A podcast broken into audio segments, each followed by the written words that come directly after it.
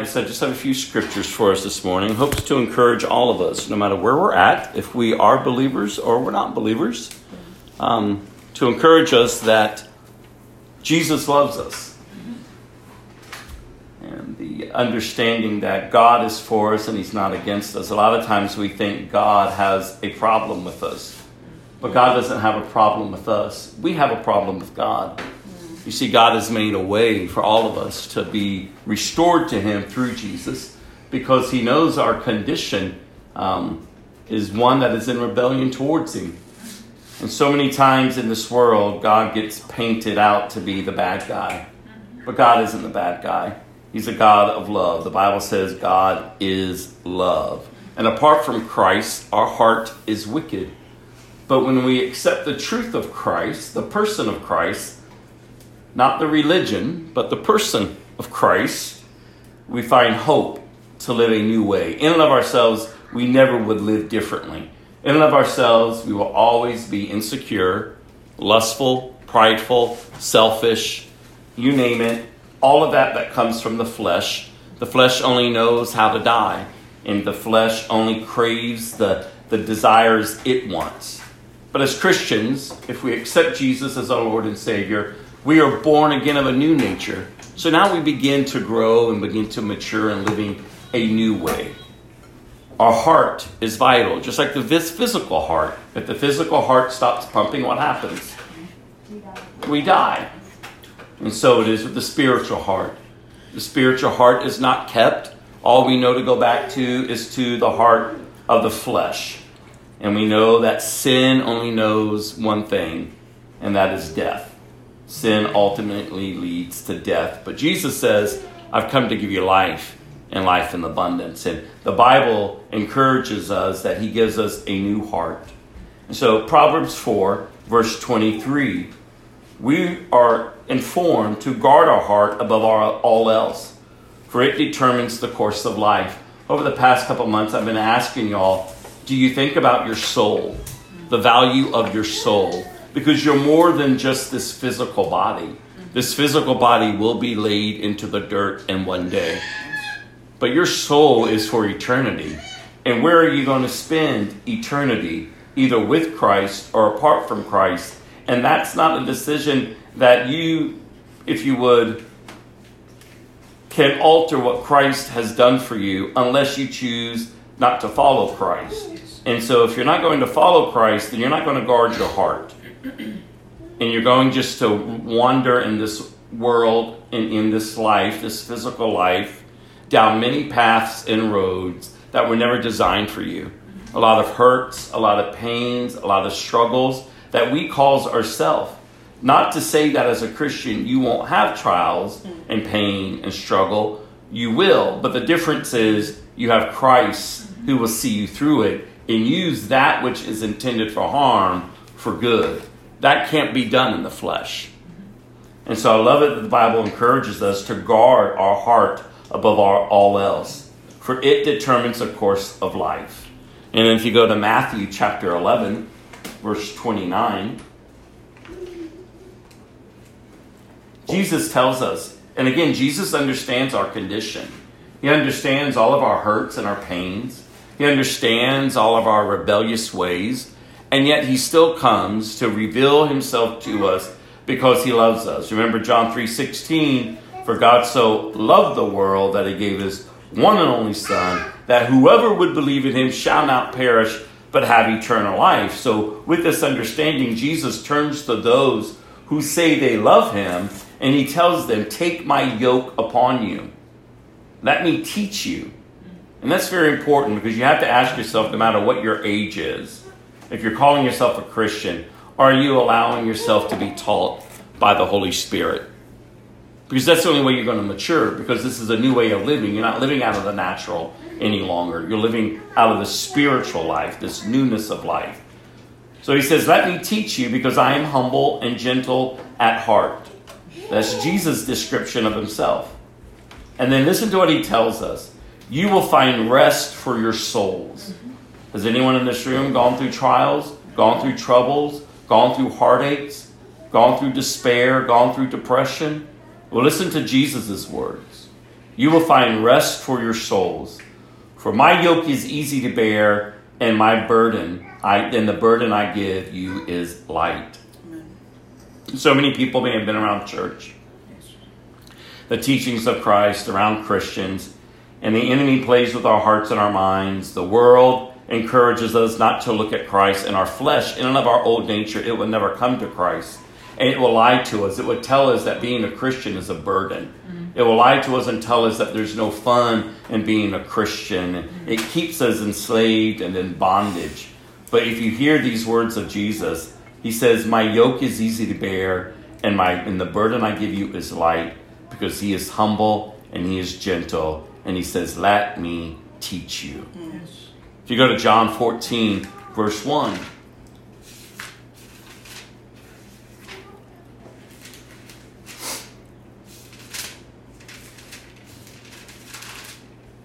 says, Do not let your hearts be troubled, Jesus says. Mm-hmm. Trust in God and trust also in me. So do not let your hearts be troubled. Are your hearts troubled this morning? Mm-hmm. Are you facing conse- consequences of your own actions? Are you finding yourself facing the consequences of maybe what others have done to you? But the reality is, as Jesus says, don't let your hearts be troubled. How do you cure a troubled heart? Mm-hmm. Listen to Jesus' words. Mm-hmm. Trust in God and trust also in me. Mm-hmm. And then John 14, 27, I always encourage you all with this scripture. Jesus says, I'm leaving you a gift of peace of mind and heart. And the peace I give is a gift the world cannot give. So don't be troubled or afraid. You see, apart from Christ, you're going to try to find an identity in this world. You're going to try to find love through many sources and many relationships, and you're going to keep searching and searching and searching, and your search is going to end with nothing. Mm-hmm. Because in the temporalness of life, everything you're searching to make you at peace or to make you whole, it can go tomorrow. Mm-hmm. People can die tomorrow. Yes. Things can burn up. Things could be stolen. Mm-hmm. So that's how the flesh tricks us. It tricks us to desire the things of this world, to keep us entertained by the things that are passing away. And the enemy uses that to keep us ultimately from Christ. Mm-hmm. But Jesus has never left you, Jesus has never forsaken you. God planned your life, God has purposed your life, and God wants you to live the fullness of life. So Jesus says, I'm leaving you this gift. Not that you deserve it, not that I deserve it, because it's free. He gives it to us free. You have to choose to take this gift. Mm-hmm. And that peace, that, that word peace, means wholeness. Nothing missing, nothing broken. If you're broken today, if you're feeling broken today, hear Jesus' words. It says, It's peace I want to give you. I want to heal every broken area inside your heart. I want to heal what's been done to you. I want to heal what you're doing to yourself. I want you to live a life of, of wholeness, of fullness, of peace. So don't be troubled, Jesus says, and don't be afraid. Romans 10. This is going to be the fastest service I've ever done. Don't get used to it. Romans 10, verse 9 through 10. How, how can you be saved? How can you trust in Jesus? Well, these scriptures tell you if you confess with your mouth that Jesus is Lord and believe in your heart that God raised him from the dead, you will be saved. Yes. For it is by believing in your heart that you are made right with God, and it is by confessing with your mouth that you are saved. Yes. And that's the importance. That's what's important today. Are you saved? If you're calling yourself a Christian, if you're not calling yourself a Christian, that's okay too, because ultimately at some point you have to decide if you're going to believe upon Jesus, and, and if not, then that's your choice.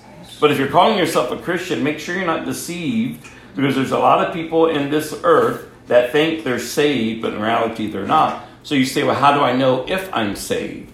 Well, does your confession that Jesus is the Lord, the Son of God, and your belief that He rose from the dead, as it changed your life? Are the choices you're making honoring whom you're saying you believe in and what you're confessing?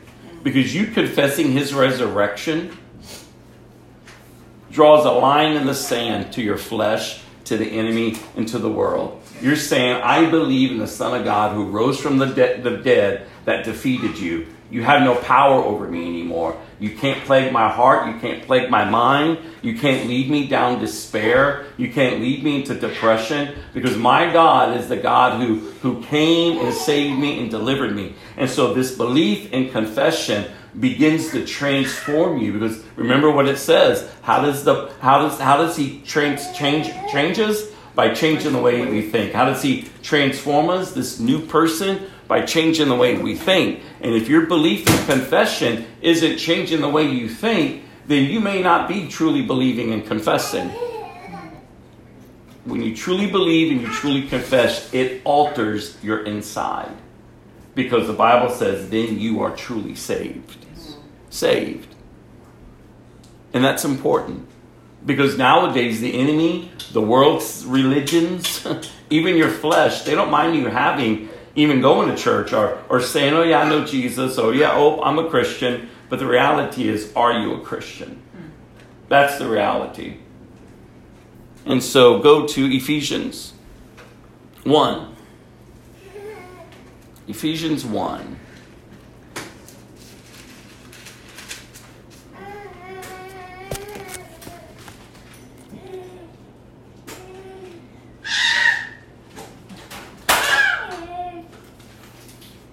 Ephesians 1, verse 18.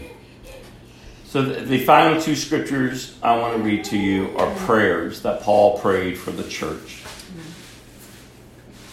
He says, I pray that your hearts will be flooded with light so that you can understand the confident hope He, Jesus, has given to those He has called, His holy people, who are His rich and glorious inheritance. And then Ephesians 3, verse 16 through 18. He says, I pray that from His glorious, unlimited resources, He, being Jesus, will empower you with inner strength through his Spirit. Then Christ will make his home in your hearts. And listen to this, back to what I was saying earlier, as you trust in him. Not trusting in anyone else, not trusting anyone else to fix you, not trusting for any substance to fix you, not trusting for any other identity to fix you, but truly trusting in Jesus. You know, I lived the majority of my life trusting in relationships, trusting in drugs, trusting in myself, trusting that others would do for me. But it wasn't until I really gave my heart to Jesus that I truly understood what it means to trust in God and to let Him bring about what He has for me. And so then again, the scripture says, Then Christ will make His home in your hearts as you trust in Him. And then as you're trusting, you begin to grow. Your roots will grow down into God's love and listen to this, it will keep you strong. And then he ends by saying, And may you have the power to understand, as all God's people should, how wide, how long, how high, and how deep his, Jesus' love is for you. Amen. So, my encouragement for all of us today, no matter who we are, is to guard your heart and if you're calling yourself a Christian, then make sure your heart belongs to Jesus, hmm. not just by words, but by how you live. You're trusting in Him. Your life isn't going to be perfect, but He's perfect. And His love, His perfect love, drives out all fear. And He will continue that which He has begun in you. And you say, but what if I'm not a Christian? Well, I pray at some point you find yourself at a place where you realize that you are in rebellion towards your Creator and that you would ask for forgiveness and that you would believe in your heart that Jesus is the Son of God and that He rose from the dead. Remember, God is not the problem. God is not mad at you. God is not stiff arming you. God is trying to save all of us. He's trying to open our eyes to all this confusion that's trying to distort truth. Because God is truth and God is love. And so, if you're not a Christian, you have to ask yourself, you have to know that you're the one. You're angry at God. God's not angry at you. You're the one rejecting God. God's not rejecting you. And you say, well, how do I know God's not rejecting me? Because God gave up his own son. Like God sent Jesus for you. And Jesus endured all that he did in order to go to the cross and ultimately be raised from the dead so that we could have eternal life and be restored back to our Creator, whom our souls would be in for all eternity. Yes. for all eternity if we are in Christ. And you say, what happens for those who aren't in Christ? Then they have chosen to ab- abide for eternity apart from Christ. Hmm. And that's why I always uh, tell people when I'm speaking with people, why would you choose that? Why would you choose to be lost for eternity when His love is available for you? Not just now, but for eternity. So I would just encourage you to remember that He's a good Father. He loves us deeply. And it's not God who has the problem, it's us apart from Christ. We're trying to be God's, we're trying to be in control. And listen, you can feast off all of this in this world. You can have all the sex, you can have all the drugs, you can have all the depression and anxiety, and you can have all of this stuff trying to chase things in this world. But that's all you'll end up with. And again, everything you're chasing can be gone tomorrow. And so if you're trying to say, that's my identity, this is what I want, this is what I crave, this is who I am, well, you have every right to live that way. But just know that you're choosing temporalness. You're choosing things that aren't lasting. And yet, the one who created you, the one who formed you, the one who fashioned you, the one who numbered the hairs on your head, has been in your life every day since you took a birth. Yeah. I mean, since you since you were birthed and you took a breath. Yeah. He's been with you, trying to reveal himself to you, so that at the end, when you stand, ultimately, we're all going to stand before him. Hmm. Ultimately, all of us are going to stand before him, but it's at the end what is what happens. He's going to say, "I don't know you." Mm-hmm. If you're not in Christ, he's going to say, "You rejected me your whole entire life when I was revealing myself to you mm. constantly." And so I just want to encourage you. Like you don't have to keep you don't have to run from God, you don't have to hide from God. God wants to call all of us out into his marvelous light. That's why the word of God says to expose the fruitless deeds of darkness. You can never do anything that would turn God's head from you. God is always reaching towards you. God is always revealing himself bringing you. And that's why the Word of God says it is His love that brings us, that leads us to repentance.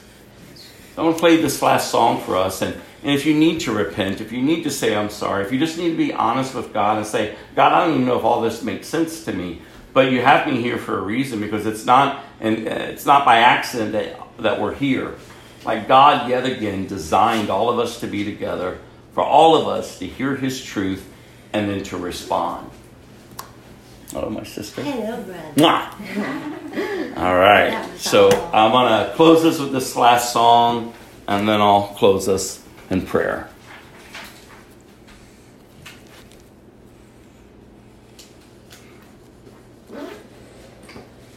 I've never known